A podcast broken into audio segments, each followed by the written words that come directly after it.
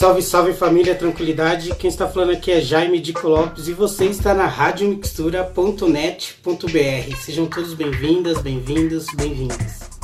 A Rádio Mixtura é uma rádio web da zona, do extremo sul da zona sul de São Paulo e vem compartilhando com o mundo a troca de conhecimento do dia a dia da nossa querida e amada periferia. Fazemos parte da nossa rede local, nacional e latina. E a nossa comunicação é via áudio e tem o foco de trabalhar com os objetivos de desenvolvimento sustentável. Através do conhecimento ancestral, usando as tecnologias de hoje para o futuro melhor. Informamos notícias, matérias, denúncias, contos, aulas, diálogos, vivências, workshops, palestras, músicas, poesias, workshops, feiras, eventos, mixtapes, playlists e podcasts. Estamos localizados na rua Batista Crespo, 105, que fica no espaço compartilhado da Agência Solano Trindade, que é um espaço maravilhoso, onde eu estou desde o início ali. Tenho a honra de fazer parte dessa família maravilhosa que produz o Festival Percurso, que é um grande festival que a gente tem na Zona Sul também, onde já passou Racionais, Baiana System, Flora Matos, Rico da Laçã, Veja a Luz, várias bandas dos nossos parceiros. Também acontece o, o, o Ajaí o Samba do Monte. E nesse mesmo espaço compartilhado ali, de, a gente. É, produzir esse festival maravilhoso. Também tem o restaurante da, da Tia Nice, que é super conhecido aí na nossa quebrada também. Então você chega mais, você que queira conhecer aí um, uma, uma alimentação mais saudável aí, que ela trabalha também com as punks, que as plantas alimentícias não convencionais. E também tem o Yoga de Quebrada, também tem a Bismart Tour, enfim, é um espaço bem, bem importante de você vir conhecer aí, que fica perto do terminal jo, é, Campo Limpo. A gente teve a honra de ser contemplado pelo programa de valorização de iniciativas culturais que chama o mais conhecido como VAI, que é da Secretaria de Cultura do município de São Paulo, no, em, do, em 2020, que era um projeto para acontecer em 2020. Né? A gente escreveu em 2019 o projeto, foi contemplado para acontecer em 2020. Infelizmente, por tudo que está acontecendo na nossa vida aí pelo mundo, é, não deu para a gente é, realizar. Estamos realizando agora 2021. A gente vai dialogar com uma junção de 21 coletivos com iniciativas, empreendimentos, é, que faz parte da nossa rede, né? E cada coletivo vai vai estar tá compartilhando o seu, vai ter um conteúdo diverso, vai estar tá compartilhando o seu conteúdo ali, né? A programação vai ser bem ampla e vai abordar temáticas como mulheres negras, discotecagem de vinil, comunicação popular, que é o que vai acontecer já, futebol de vários, sustentabilidade, alimentação, cultura popular, feminismo, empreendedorismo, literatura, hip hop, fotografia, jornalismo, que vai ter essa, essa, essa ideia agora de comunicação popular e jornalismo, parto humanizado, empreendedorismo, rodas de samba e cultura de quebrada. Agora a gente vai ter a honra de estar dialogando agora, nesse momento, com a nossa parceira Aline, que faz parte do Periferia em Movimento, ela faz parte do Periferia em Movimento e convidou também a Juliana Salles, que também é jornalista. Bem-vinda, Moninha. Muito obrigada. Você me ouve bem? Estou escutando perfeitamente. Então a comunicação está rolando, maravilha. Maravilha, seja bem-vinda. Estou aqui tentando me comunicar com a, com a Ju, daqui a pouco ela já entra, ela já está aí, ó. Boa tarde, gente, tudo bem? A conexão estava falhando aqui um pouquinho, mas agora deu certo. Vocês me escutam bem? Sim, tranquilo. Bom, bem-vindos aí no nosso espaço. Quero agradecer por vocês terem aceito esse convite, né? É, esse podcast a gente vai estar tá, agora vai vou deixar na, na, mão aí da, da nossa parceira Aline, que é do Periferia em Movimento, e o assunto que ela vai estar tá abordando aí junto com a Juliana é o que é jornalismo de quebrada. Então, Bom divertimento aí para quem está na sintonia. Boa conversa. Até breve. Muito obrigada, Essa nossa parceria. É, o movimento está sempre a sempre pensar piadas coletivas, né? E não só com jornalismo, com comunicação, mas com quem está ao nosso lado, é, com o mesmo propósito né, de, de ação. E aí esse convite da Rádio Mistura, né, viabilizado por meio de uma política pública, é, bem especial para gente. E Bom, sou Aline Rodrigues, jornalista da Periferia Movimento desde 2009, quando ela surge. E a Periferia Movimento é, comunica, né? Produz notícias diárias aí. A gente, a gente tá, tem o nosso site, mas também tem, estamos no Instagram, no Facebook, no YouTube. Mas a gente fala pouco da gente, né? A gente fala pouco do nosso fazer jornalístico. E quando veio esse convite da cultura, a gente entendeu como convidar, convidar pessoas que também estão inseridas nesse meio é, para apresentar para o público é, um pouco mais do que significa o nosso fazer jornalístico. Então é aí que surge né, a proposta desse primeiro episódio, o que é jornalismo de quebrada. Nos próximos episódios a gente vai trazer é, mapeamento que a gente tem aí de iniciativas do Brasil todo, né? iniciativas de jornalismo, que a gente entende como jornalismo de quebrada. E aí, nada melhor, é, como a convidada que temos aqui ao meu lado, é, para a gente iniciar essa prosa boa, dessa sequência de encontros. Ela que é Juliana Salles de Souza, ela é doutoranda desde o ano passado mestra né, em ciências na linha de pesquisa, né, na linha de pesquisa Comunicação e Cultura, do Programa de Pós-Graduação e Integração da América Latina, Holanda, USP. É, e ela tem uma pesquisa sobre educomunicação popular e periférica em São Paulo, na né, perspectiva Brasil, São Paulo, e Medellín, na Colômbia. Ela também tem graduação em jornalismo pela Faculdade de Paulos de Tecnologia e Comunicação, concluída lá em 2015, e uma pesquisa sobre a construção e representações pelo jornalismo de quebrada nas periferias paulistanas. Ela é membro também do Observatório de Coletivos Culturais das Periferias de São Paulo, integrante do grupo de pesquisa Movimentos Sociais, Cultura, Comunicação e território na América Latina, no Centro de Estudos Latino-Americanos sobre Cultura e Comunicação. Então, vocês já entenderam que a nossa convidada de hoje tem um mergulho incrível e uma caminhada longa para refletir a nossa temática. Juliana, muito obrigada por topar aqui com a gente hoje, viu? Oi, Aline. Só tenho a agradecer ao convite de vocês. Vai ser muito legal dialogar sobre esse tema, sobre a perspectiva do jornalismo de quebrada com você e com os nossos espectadores também. Bom, muito bom. Bom, Juliana, é, a gente já tem diálogos né, de uma caminhada é, de alguns anos e a Periferia em Movimento usa pela primeira vez assim com o mundo, né, de uma forma mais organizada assim de pensar o termo jornalismo de quebrada quando lá atrás a gente propõe um curso de extensão de jornalismo com a Universidade Cruzeiro do Sul. E, e aí, de lá para cá, mas na verdade a gente vai construindo isso desde o começo, né? Esse entendimento né, do que é esse jornalismo. Mas eu vou, é, nesse lugar né, da, da entrevistadora, é, eu quero saber de você como é que você começa essa relação né, com esse olhar. Então, quando e como você percebe, percebe essa relevância de precisamos falar mais disso. Quero dar esse olhar né, cuidadoso para pensar o jornalismo de quebrada. Certo, Aline. Isso começa ainda quando eu estava na graduação em jornalismo pela FAPCOM. E como todo mundo, chegou, cheguei naquele ponto que eu precisava definir o que eu iria pesquisar no meu trabalho de conclusão de curso.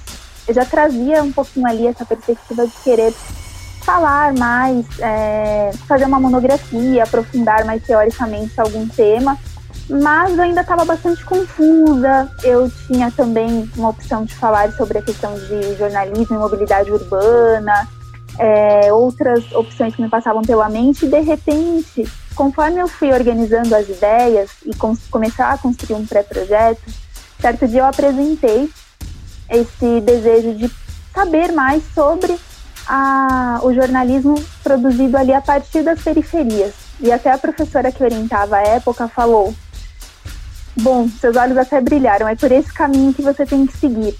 E dali eu percebi que todos os outros itens que eu queria pesquisar de certo modo dialogavam com esse tipo de jornalismo. E me inquietava muito começar a comparar a forma pela qual as periferias eram e ainda são representadas pelas grandes mídias. Me inquietava também o que eu percebia em sites como da Periferia em Movimento e de outros coletivos, a forma de retratar, de falar de uma maneira que eu sentia que era diferente dos territórios periféricos, de trazer as potencialidades. Então, tudo aquilo começou a, a me deixar bastante interessada em aprofundar isso, e aí eu comecei a me questionar que maneiras um jornalismo como o da Periferia em Movimento, que foi o estudo de caso que eu fiz, constrói representações sobre as periferias, aí no caso as periferias paulistanas. Partindo dessa pergunta, tendo em posse ali é, esses primeiros passos, eu comecei a investigar, me deparei com séries de reportagens, com documentos, com muitos muitos materiais, inclusive uma coisa que me marcou muito nesse processo foi pegar pela primeira vez algo que eu não conhecia, ainda estava ali no finalzinho da faculdade, o valorização das iniciativas culturais e começar a entender ali aqueles projetos, ver o que a periferia em movimento já tinha sido fomentada, aquilo me interpelava a cada dia. E ao mesmo tempo, quando eu avançava nos estudos mais teóricos, eu percebia, mas não tem nada aqui que realmente descreva esse fenômeno. É algo híbrido, eu consigo encontrar um pouquinho no alternativo, um pouquinho no comunitário, um pouquinho no popular, mas nada completava essa, essa trajetória. Tinha algo que era singular dentro desse, dessa produção jornalística. Continuei a investigar, eu fiz uma análise crítica de discurso de uma série de reportagens da Periferia em Movimento chamada Margem da Margem, tentando entender ali entre alguns aspectos critérios de noticiabilidade, ou seja, o que, que, o que, que era escolhido como notícia, quais eram as fontes consultadas, quais eram as angulações que esse tipo de jornalismo trazia.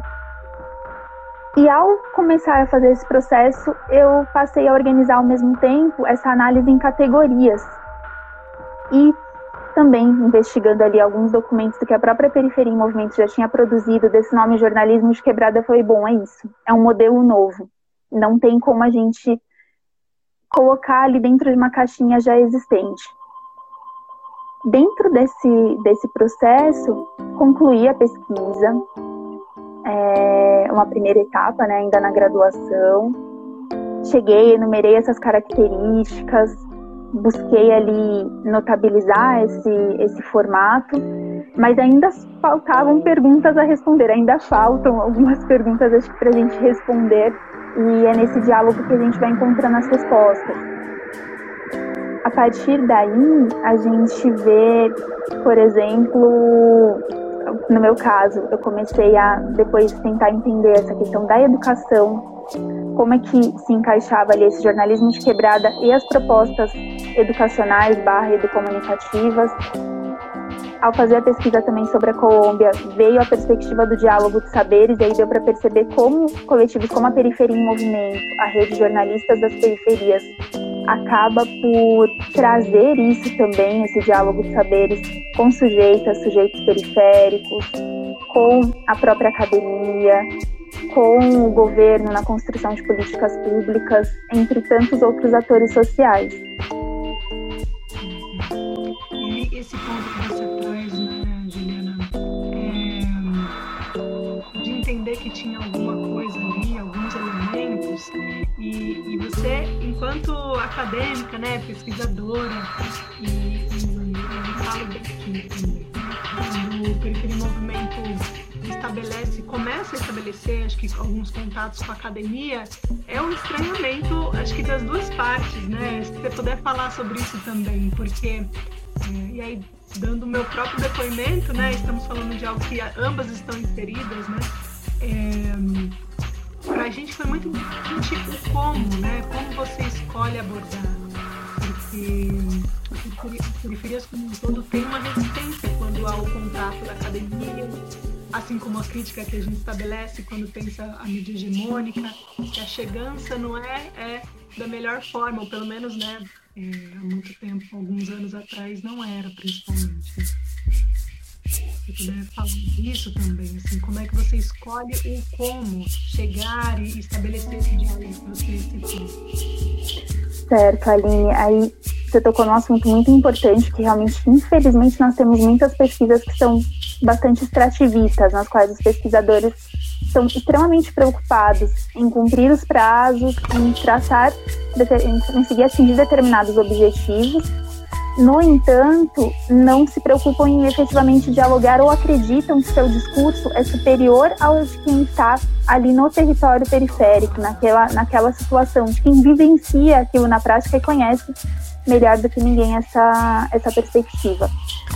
A respeito da abordagem, eu elegeria aqui dois fatores e um terceiro mais recente. O primeiro fator, acho que o fato também de, apesar de eu não residir na, na Zona Sul, eu venho de um território, moro num território que ele não é um território considerado de elite, não chega a ter tantas características periféricas, é um território complexo, eu sou do Rio Pequeno, então a gente tem regiões bem periféricas no Rio Pequeno, outras regiões extremamente nobres, e eu sempre me vi ali nesse meio do caminho muito mais próximo às periferias, a perrengues da, das regiões periféricas, mas também a muitas dessas potências.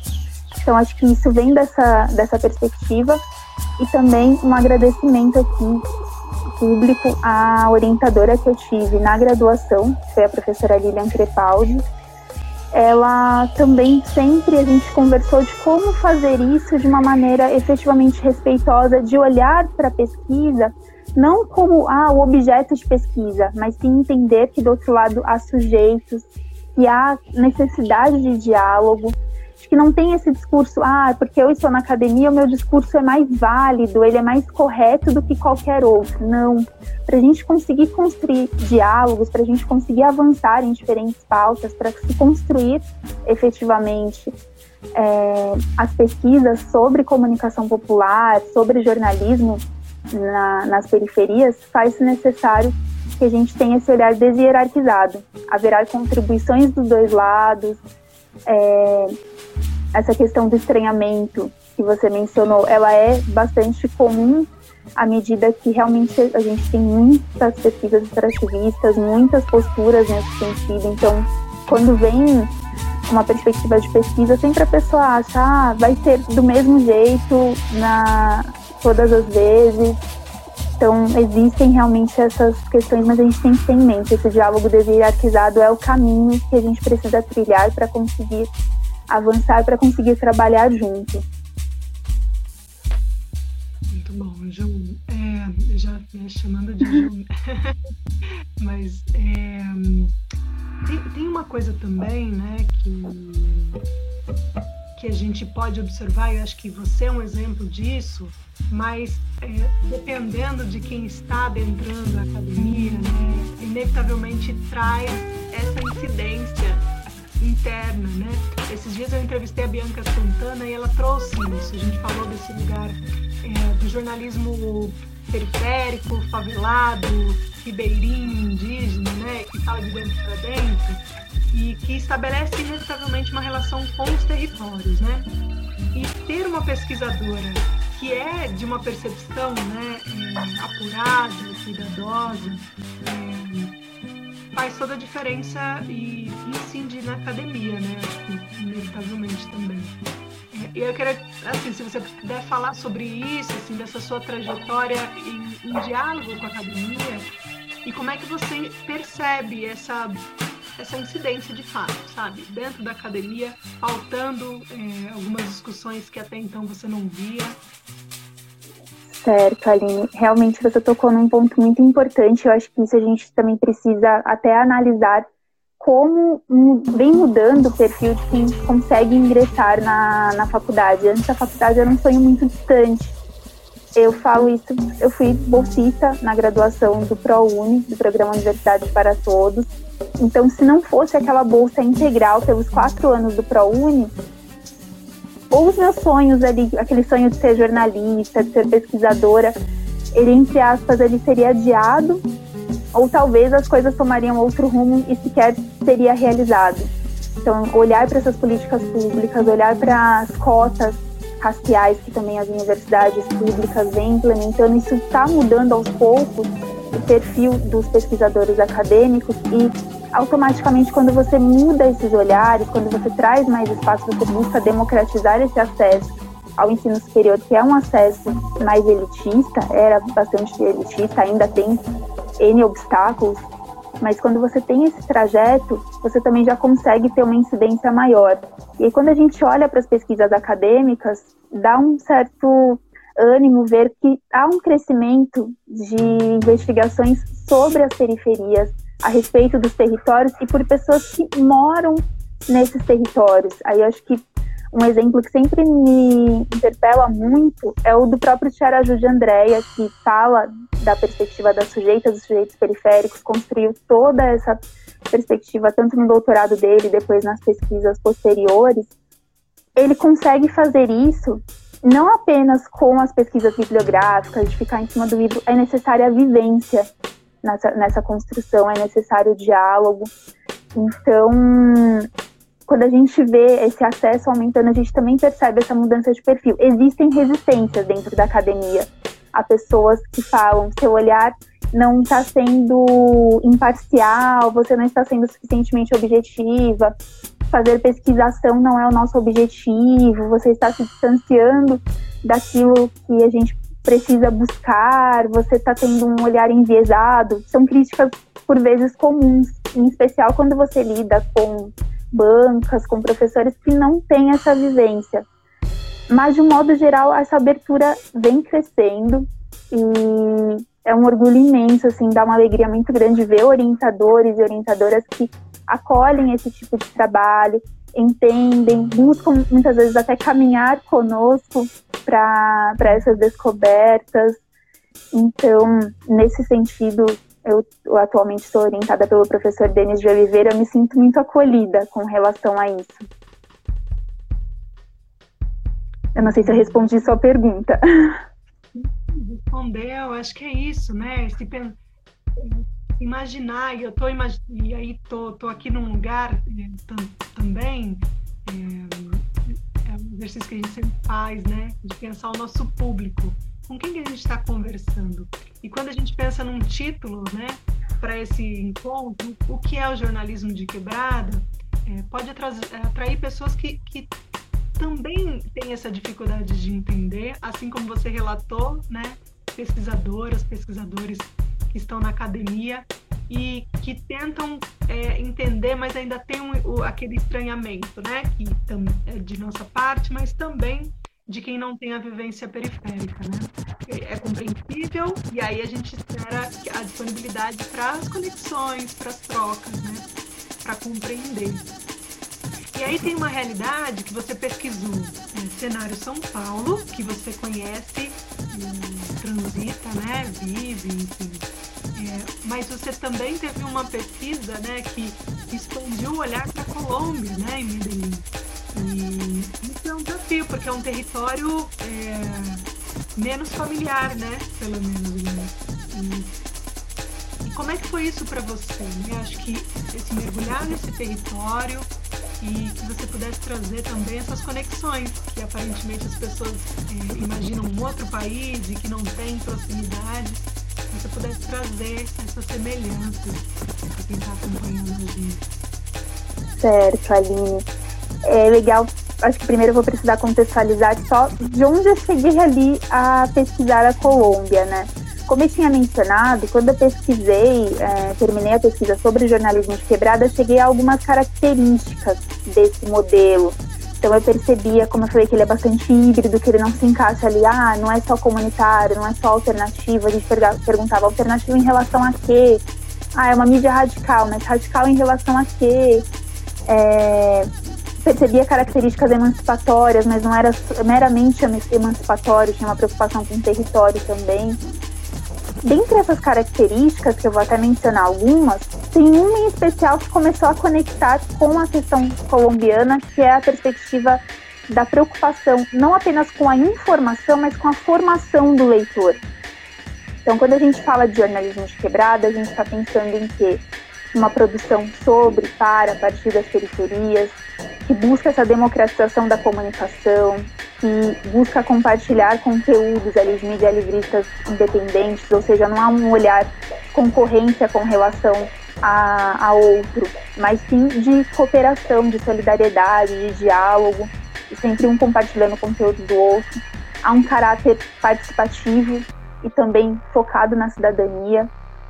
Há um desejo ali de buscar a emancipação dos territórios periféricos, a emancipação das quebradas, de uma disputa de imaginários, de entender que se, mídia, se as mídias hegemônicas fazem um discurso no qual as periferias são vistas por vezes a partir de uma perspectiva de ausência, de carência, muitas vezes esses nomes são muito presentes no discurso deles, a gente tem aqui essa disputa para mostrar não, as periferias elas têm potências, elas têm seus problemas, mas também há resistências com relação a isso. E aí a gente vê isso na questão da linguagem, nessa militância por direitos fundamentais, para garantir esses direitos fundamentais, para falar sobre direitos humanos. Há um olhar ali específico sobre periferia, não é um olhar acadêmico, é um olhar vivencial e sempre esse foco muito grande no território. Eu sempre, quando vou falar de jornalismo de quebrada, eu lembro também da virada comunicação que a rede de jornalistas das periferias promoveu, na qual o Tony Marlon e o, a Gisele Brito falaram muito sobre essa questão, que é um, a diferença, grande diferencial desse jornalismo sobre para e a partir das periferias é a questão do território. E a partir do território que eu também encontrei isso na Colômbia. Eu, como eu mencionei, eu tinha esse essa curiosidade, tinha ficado essa pergunta sem responder. Eu sempre me interessei muito por educomunicação, então eu ficava assim, mas como é que ocorrem esses processos de formação? Que eu conseguia analisar ali, eu sentei na frente do computador, tive a oportunidade de conversar um pouquinho ali com vocês, de entrevistar, mas foi uma pesquisa que num primeiro momento teve esse diálogo, mas não da forma que eu gostaria. Então, me ficava essa inquietação: como são esses processos educativos dentro dos coletivos de comunicação? Como isso funciona quando eles falam que vão fazer um curso repórter da quebrada? Como será que é? Quais são as potencialidades, mas também os desafios, os limites de se fazer isso? E eu ficava também curiosa, principalmente quando eu pensei em ingressar no Prolan. Mas será que isso existe em outros países? E a resposta foi sim. Quando eu estava formatando meu projeto, eu me deparei lá em Medellín com iniciativas que também se configuram como coletivos de comunicação, também têm seus veículos, suas produções jornalísticas, audiovisuais, e ainda tem essa preocupação de formar quem está nos territórios, de estabelecer esses diálogos. Então ali já foi uma primeira semelhança. Eu falei, nossa, tem um projeto aí bastante semelhante. As outras semelhanças que eu pude, assim, de certo modo, enxergar elas estão muito, muito relacionadas a, a perspectivas de como fazer. Então, são cursos ali que não se denominam, por exemplo, como algo mais relacionado a uma educação bancária, como Paulo Freire falava, não, é algo muito dialógico, que traz temas que provoca ali a partir de uma pedagogia das perguntas, que trabalha bastante essa perspectiva é, dentro da, de uma educomunicação popular, de uma educomunicação periférica. Há essa busca por estabelecer esses diálogos de saberes com as pessoas que estão ali dentro desses processos, com a academia, existe lá também uma interlocução forte com a academia. Até as metodologias, em alguns momentos eu encontrei algumas semelhanças por exemplo, essa questão de trazer alguém fazer uma entrevista coletiva, mas uma entrevista coletiva devidamente contextualizada, pessoas que estão ligadas a uma luta com, com o território. É, são, foram muitas descobertas e cada vez que eu avançava nessa pesquisa, eu ficava mais surpresa, porque eu falava, gente, mas como é que pode dois territórios que são tão separados ali geograficamente, só de voo são sete horas, é, ali de intervalo no mínimo para você chegar a Medellín, mas ao mesmo tempo tão semelhantes. A gente encontra algumas justificativas, né? Uma delas é justamente essa formação das cidades, essa formação das periferias. É, mas tem outras também que eu acho que vale a pena ressaltar. Existe uma preocupação com esse pertencimento aos territórios periféricos, de mostrar ali, tanto na, nos discursos vindos de Medellín, como nas entrevistas que eu fiz em São Paulo, esses educandos que participavam desses processos, seja aqui no Repórter da Quebrada, com a Periferia em Movimento, seja num processo lá da Colômbia, que é a Escola de Comunicação Comunitária, eles falavam dessa transformação que eles tiveram com relação ao olhar sobre os territórios que eles habitavam. Antes, muitas vezes, eles tinham essa questão de querer ir muito ao centro, de não enxergar as potencialidades do território em que estavam, de não ali perceberem, é, não conseguirem realmente enxergar o que tinha de bom onde eles moravam e também até como resistir aos problemas que eles enxergavam. E isso mudou no processo dos cursos, inclusive muitos passaram a se interessar ou pra, por produzir comunicação, ou produzir audiovisual, ou por fazer um coletivo cultural. Então isso é muito semelhante. Uma outra questão que eu mencionei de metodologias, né, que são parecidas, em ambos os casos a gente tem essa ligação tão forte com o território que a metodologia principal eu nomeei de, com uma homenagem ao Orlando Falsborda, que é um pesquisador sei lá da Colômbia, sentir pensar os territórios. Me encanta muito esse, esse verbo que ele usa. E eu até mencionei, descrevi um pouco que é percorrer as, as periferias para narrá-las. Então, em ambos os casos, você tinha uma imersão no território, de conhecer espaços culturais, de conhecer ocupações, de conhecer é, de participar, às vezes, muitas vezes até de manifestações. Então, esse sentir e depois pensar o território, vivenciá-lo e depois transformar aquilo numa narrativa. É algo comum aos dois processos. Essa construção nas cotidianidades, assim, essa construção no dia a dia com as pessoas, isso também é muito, muito forte em ambos os processos. Eu acho que já falei da questão do diálogo, já falei aqui da questão das, redes, das redes, ainda não tinha falado. Ambos os coletivos formam com outros grupos redes para conseguirem atuar, para potencializar seus, seus caminhos. É, temos aqui também uma preocupação em tentar realizar esses processos da maneira mais acessível possível, pensando em horários que sejam mais apropriados para os educandos no caso da periferia em movimento, até essa preocupação de ir às escolas para fazer também esse processo preparatório. Na pesquisa eu foquei mais em 2015, mas eu tive a oportunidade de acompanhar isso em 2017 e pude ver quão potente é um coletivo estar dentro da escola, falar sobre seus processos e quantas reflexões esse diálogo desperta. Esse uso da pedagogia das perguntas que Paulo Freire tanto fala, então é algo muito recorrente aos dois processos educativos desses coletivos. E essa visão, essa busca por um reconhecimento das periferias. No caso específico da Colômbia, é um reconhecimento até institucional, porque em Medellín você tem, principalmente na Comuna 8, onde está localizado o coletivo que eu pesquisei, que se chama Ciudad Comuna, você tem essa perspectiva de que muitos bairros não são sequer reconhecidos pelo poder público, consequentemente não tem estruturas básicas como escolas, postos de saúde e afins. Aqui no Brasil, especificamente em São Paulo, apesar de termos situações semelhantes se olharmos para as ocupações, isso acaba sendo mais grave lá. No entanto, essa busca pelo reconhecimento cultural, social, político dos territórios periféricos, isso tudo está muito presente em ambos os processos. Aqui, até as, os desafios também, essa questão do financiamento de atividades foi algo relatado por ambos os coletivos. Então, eu fiquei muito surpresa de enxergar tantas semelhanças entre os dois e a partir disso trouxe essa perspectiva da educomunicação popular e periférica. Depois eu posso até comentar um pouco de. Eu me inspirei um pouquinho no Paulo Freire, assim, peguei uma questão do que ele fala sobre conhecimento e como esses coletivos que produzem uma educomunicação popular e periférica pensam essa construção de conhecimento sobre as quebradas, sobre as periferias. Interessante esse, ponto, né, dessa aproximação com a educação, né, que você falou aí, é, de dialogar muito, muito próximo com o que Paulo Freire, né, propõe do, um bom caminho para se pensar a educação.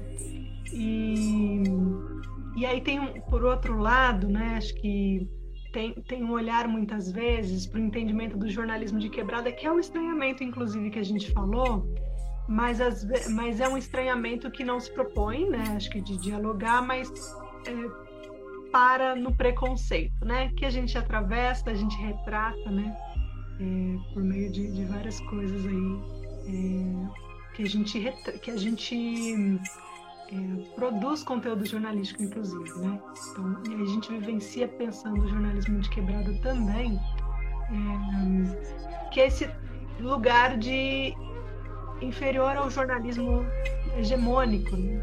ao jornalismo que está posto. Inclusive, quem está acompanhando aqui a gente agora, é, até um convite para pensar. A Juliana está trazendo essa perspectiva né, de jornalismo de quebrada e, e o que, que, difere do jornalismo que vocês acompanham? Né? É, o que, que, é diferente, o que é igual? Ah, de tudo que a Juliana falou agora, uhum. vamos, vamos, pensar aqui o que. Ah, não, mas isso eu vejo na mídia hegemônica. Ah, isso eu vejo na mídia hegemônica. Acho que vale essa reflexão também, né?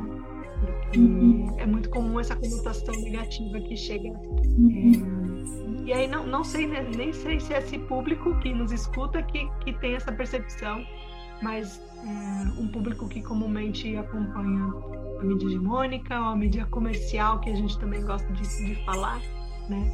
É, enfim, acho que principalmente isso. E aí, se você quiser contar pra gente, né? Acho que essa relação mesmo com, com o entendimento da, da metodologia das perguntas.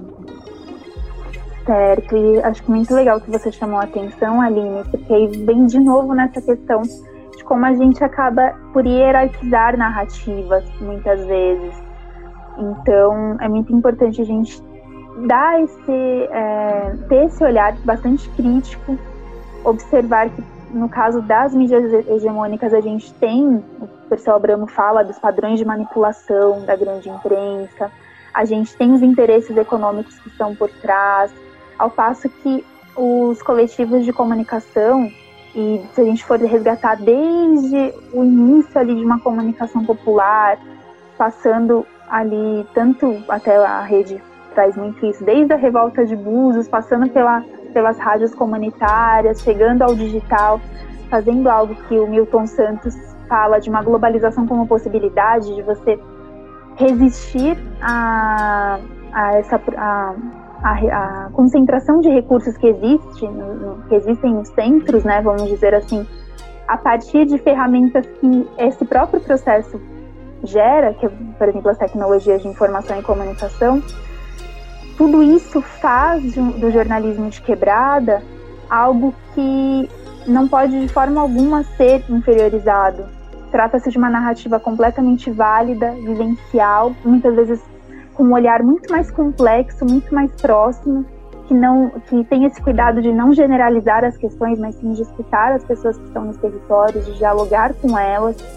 E isso vocês conseguem trazer muito bem, falando aqui tanto do, da Periferia em Movimento, do coletivo que eu estudei na Colômbia e de outros que eu acompanho, assim, não na, exatamente na pesquisa, mas um pouco mais à distância, não tive a oportunidade ainda de, de fazer algo mais específico com eles, a gente percebe que essas reflexões, essas, essas questões mais críticas, elas ficam dentro dos processos educativos, elas estão muito presentes e elas acabam por envolver os educandos que estão ali. Eles passam a refletir sobre isso também. Eu uso na, nas pesquisas uma expressão chamada multiplicadores críticos. Por que desse nome? Se eu falar só multiplicadores, poderia causar essa sensação de que essas pessoas pegam o conceito, pegam ali o discurso que é feito no, na, no próprio processo educativo e desse modo começam a falar como, sem pensar naquilo, quase como se fosse entre aspas assim imitando um papagaio, algo assim. E não é isso que acontece. Essas pessoas relacionam as vivências delas, os questionamentos que foram feitos, as conclusões tidas em grupo e a partir disso fazem outras construções. Então isso é muito importante a gente ter em mente e tem tudo a ver com esse conhecimento, né, do comunicação popular e periférica, que é uma base do jornalismo de quebrada. Eu, depois dessa pesquisa pude perceber que uma coisa não dá para dissociar da outra, que essa produção jornalística, que foi a que iniciou esses processos, ela também anda lado a lado com essa informação do sujeito, da sujeita e sujeito periférico, mas a formação principalmente deles. E isso acontece nos textos, acontece nas lives, mas também acontece muito nesses processos. Por isso que, sistematizando, o Paulo Freire, ele falava muito dessa questão conhecimento, quais são as características dele. Eu vou pensar o que eu quero conhecer, como conhecer, para que conhecer, em favor de que conhecer, mas também contra que e contra quem conhecer. E comparando essas duas experiências, dá para a gente dizer que o principal quando você tem processos como repórter da quebrada, visando a uma formação para uma produção de jornalismo de quebrada, o que conhecer está relacionado aos territórios periféricos, suas potencialidades, os direitos humanos, as resistências presentes nesses territórios. Esse como conhecer o percurso, aquela questão de sentir pensar os territórios para narrá-los, entrevistas, essas investigações participativas. Para que conhecer? Para buscar uma garantia de direitos, em especial o direito à comunicação, a busca por uma emancipação territorial, ali sempre tem em mente tanto as utopias, mas também as mudanças mais imediatas, em favor do que conhecer, desse reconhecimento dos territórios, de contribuir para uma denúncia de violação de direitos, de anunciar potencialidades, contribuindo assim para uma formação dessas sujeitas e sujeitos periféricos e indo contra as opressões advindas dessa fase neoliberal que a gente vive no capitalismo, de Estado mínimo, de, do individualismo, do imediatismo, do não olhar para o outro, do não olhar para o próprio território, muitas vezes, porque não tem um tempo hábil para isso. E buscando ali desconstruir esses discursos que querem colocar as periferias como territórios de carência e de ausência, quando na verdade elas não são nada disso. Nossa, aí esse ponto, né? Você falou justamente a palavra carência. É quando lá atrás a gente, dentro da universidade ainda, de jornalismo, eu, Thiago Borges, que está até hoje né, comigo também, com muita gente aí agora na nossa equipe, é, e a Sueli Reis Carneiro também, que, que lá uhum. atrás né, a gente desenhou, pensou, Periferia em Movimento, quando ainda era um TCC de jornalismo, e a gente bateu muito nessa tecla da palavra, né? E aí a linguagem como todo. Né? A gente né, acho que traz essa palavra aí como um dos pontos de partida de, de apontar evidências do quanto o jornalismo precisava refletir melhor de como retratava as periferias, né? E a palavra carente é um grande exemplo. E que é isso, carente do quê, né? E historicamente é usada como carência de tudo, né? É para diminuir mesmo, né? Para colocar moradores e moradoras periféricas como supostamente não dignos de direitos, para criar esse entendimento. Você é carente, você não tem é, tudo né, que, que possa te trazer dignidade. Bate muito nessa tecla né, de que a carência é de recursos, é de oportunidades. E é, e é aí que termina essa história de, refletir, de apontar a carência. Porque todo o resto nós temos. Né? E a gente cria, inclusive, soluções e é muito legal, assim, ouvir é, esse olhar, né, para quem está acompanhando a gente, quando a gente começa a falar desse, dessa problemática que a academia às vezes olha à distância,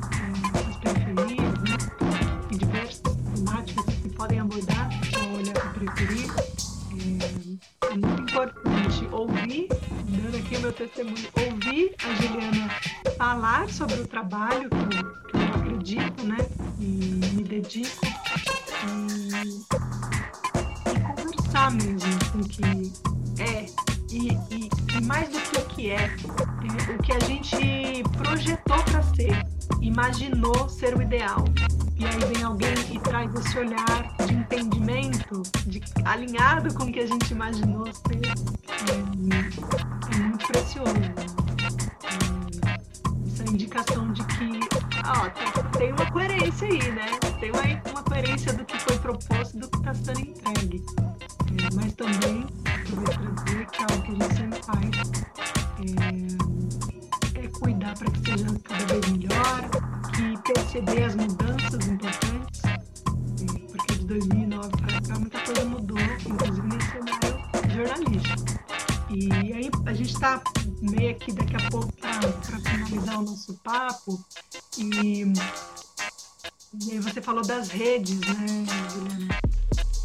característica forte das iniciativas. É, quando esse, traz esse olhar do jornalismo de quebrada.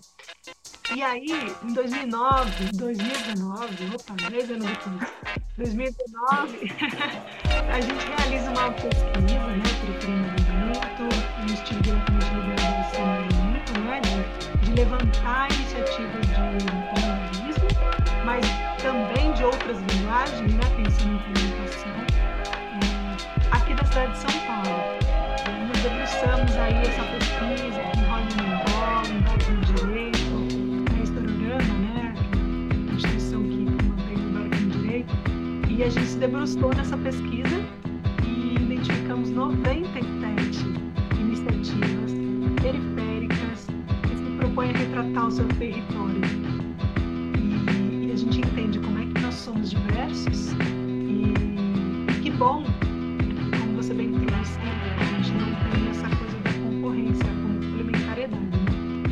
acho que é isso, uma pergunta que eu quero, né, falei bastante aqui, fico muito feliz de te ouvir sempre. é, verbalizei aqui, mas eu quero que você, eu gostaria de ouvir você sobre esse olhar também, né, dessa diversidade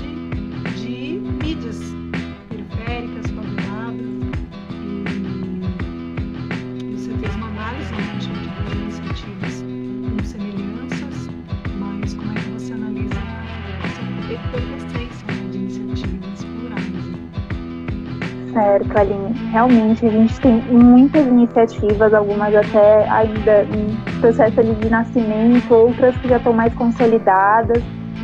E eu acredito muito que essa diversidade tem como grande causa a diversidade também dos territórios.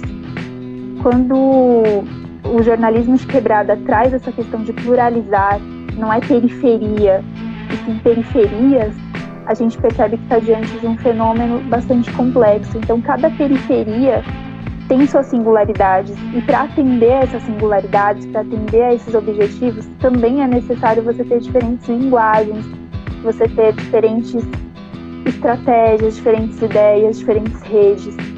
Existem tópicos em comum. Eu acho que quando a gente pensa nessa narrativa a partir do território, na questão do diálogo, na construção das redes, são itens em comum mas também teremos sempre muitas diferenças. Eu acredito assim, se a gente até for olhar no micro, nem pensar na pesquisa de 97, mas pensar nos coletivos que compõem a rede de jornalistas das periferias. Só dali a gente já consegue constatar os diferentes focos que existem. Então, alguns vão tratar especificamente do jornalismo, e aí dentro dessa, dessas narrativas jornalísticas, alguns se focam mais em perspectivas culturais, outros tratam da cultura, mas também tem uma preocupação importante com, a, com outros temas também, trazem ali questão de moradia, trazem debates. A gente também tem essa diferença forte nas linguagens, outros vão fazer, construir essa comunicação a partir da, das fotografias.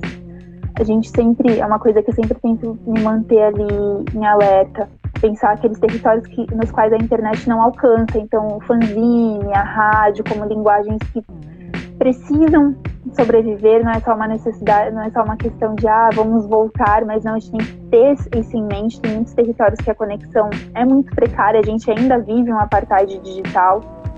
E isso acho que fica ainda mais evidente quando a gente olha para as problemáticas da pandemia, em especial no campo educacional.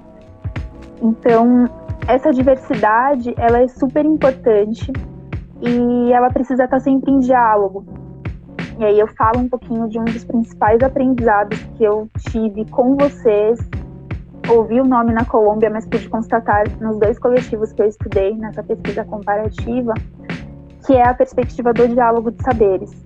Então, quando a gente coloca as nossas experiências vivas para dialogar, para conversar, para buscar soluções em conjunto, para sistematizar nossas experiências, ou seja, tentar ali tornar mais objetivos os aprendizados que a gente teve num projeto, no, dentro de um coletivo, isso vai ficando cada vez mais rico. E eu acho que a partir também desse processo ele vai alimentar uma diversidade ainda maior.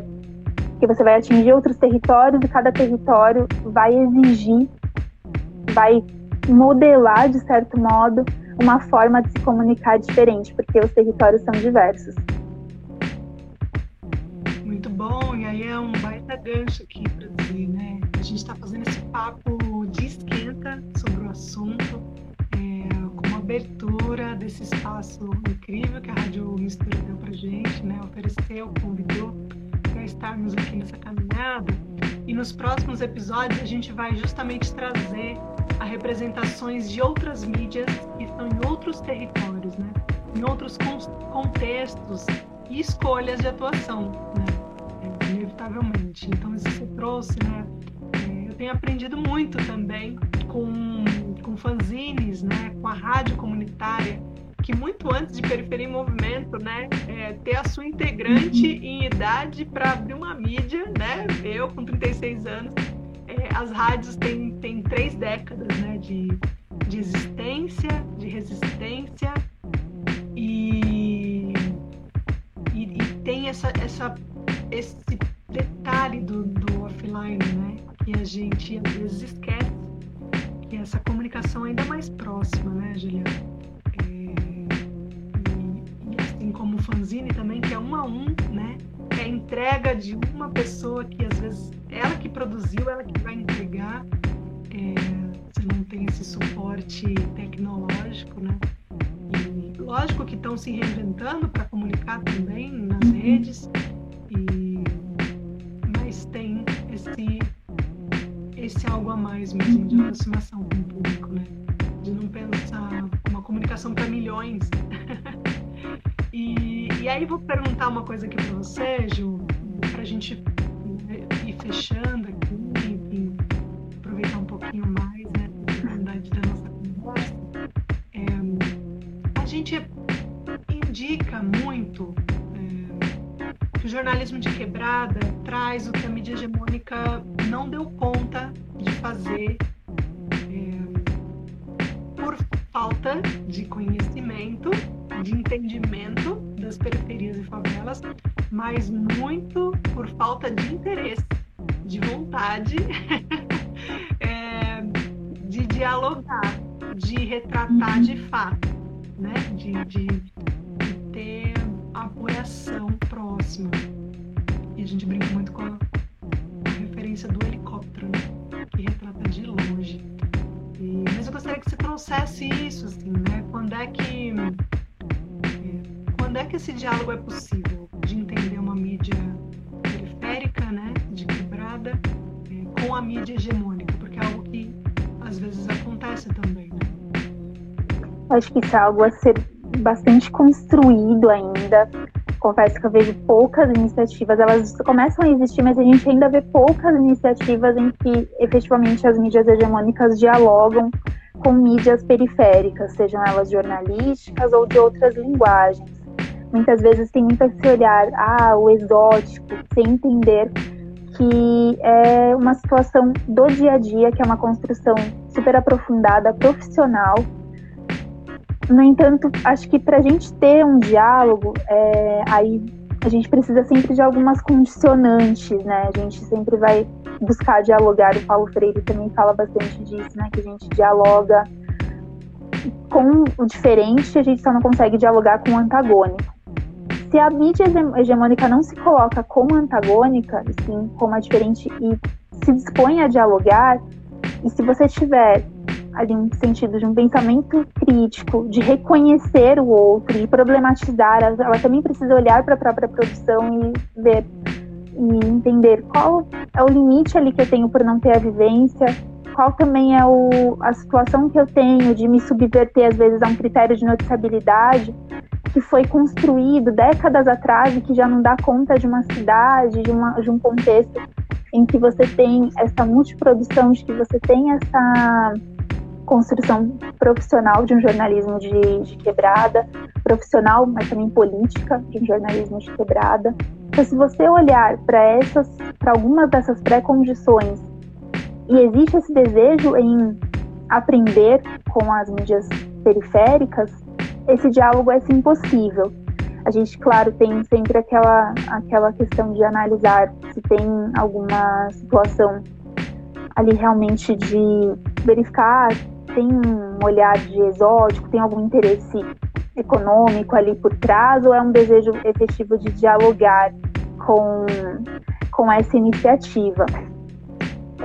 Mas acho que com esses pré-requisitos, assim, considero possível, mas depende muito da empresa, do veículo. Até acho que se a gente for pensar na formação, aí a gente está olhando para a questão mais criteriosa ali da empresa, que é um pouco mais complexa, mas se a gente for pensar na formação dos jornalistas, se ela também for mais atenta a essa questão dos territórios, a esse cuidado, a, a valorização da vivência, existe também uma tendência de que mesmo com as dificuldades organizacionais, você tem ali profissionais que estão com essa disposição. E tendo profissionais com essa disposição, inclusive profissionais que são das periferias, eu acredito que esse diálogo também fica mais fácil. Aí a gente volta numa questão anterior. Você consegue fazer com que as pessoas que estão nas periferias ou não estão ali na elite, estão numa situação ali quase dentro da, dos territórios periféricos, se você dá essa oportunidade a elas, a tendência é que esses diálogos sejam estabelecidos com maior, maior facilidade. A gente vê aí com dor no coração essa questão de cortes de bolsa, sejam ela desde a pós-graduação, pensando também na graduação, essas dificuldades que vão se impondo, né? Mas sem sombra de dúvida, essas políticas públicas, quando bem, quando bem colocadas, quando bem praticadas e elas foram ali bem significativas nas, últimas, nas duas últimas décadas, esses diálogos, essas pontes vão sendo construídas de uma maneira um tanto quanto natural, muitas vezes. Elas ficam mais fáceis de se estabelecer. Interessante você está trazendo, né? Isso é no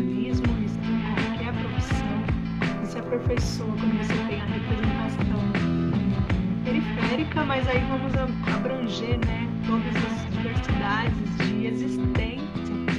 São muitas.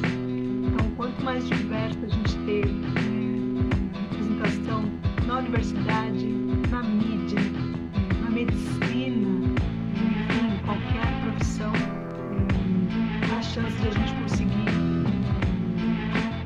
acolher a necessidade né, de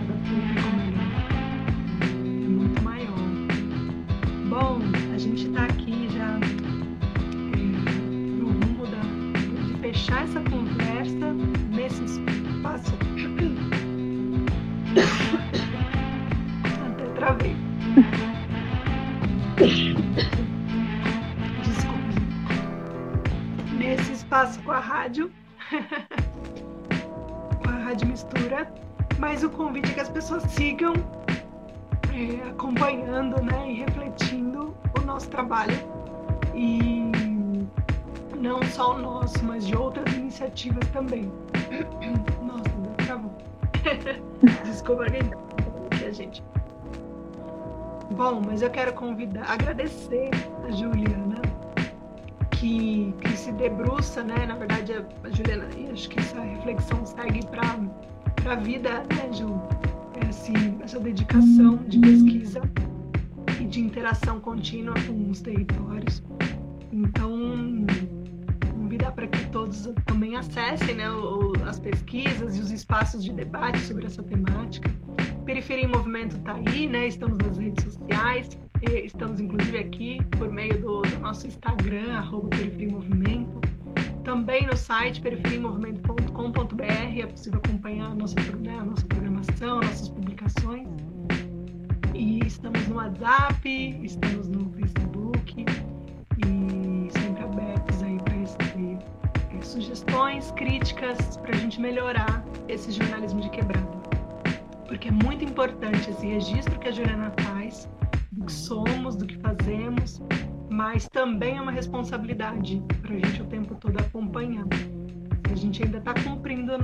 social que nos propõe. A gente fala, fazemos um jornalismo de quebrada. Essa é a nossa apresentação. Né? Somos somos uma produtora de jornalismo de quebrada. E, assim como outras iniciativas trazem várias dessas características que a Juliana apresentou. Então, bom, Juliana, mais uma vez obrigada pela sua disponibilidade e por sempre uma conversa muito próxima, né, muito conectada aí com as reflexões que a gente acredita. E para todo mundo que nos acompanha, esse é o primeiro episódio é, de jornalismo de quebrada e que aí a gente na próxima não fala mais de periferia e movimento? Chega de falar de periferia e movimento. Foi bem importante ouvir a Ju falando mais do que eu falar é, dessa caminhada que é coletiva, né? De outras iniciativas e, portanto, o próximo episódio já vai ser com outra iniciativa de outro território.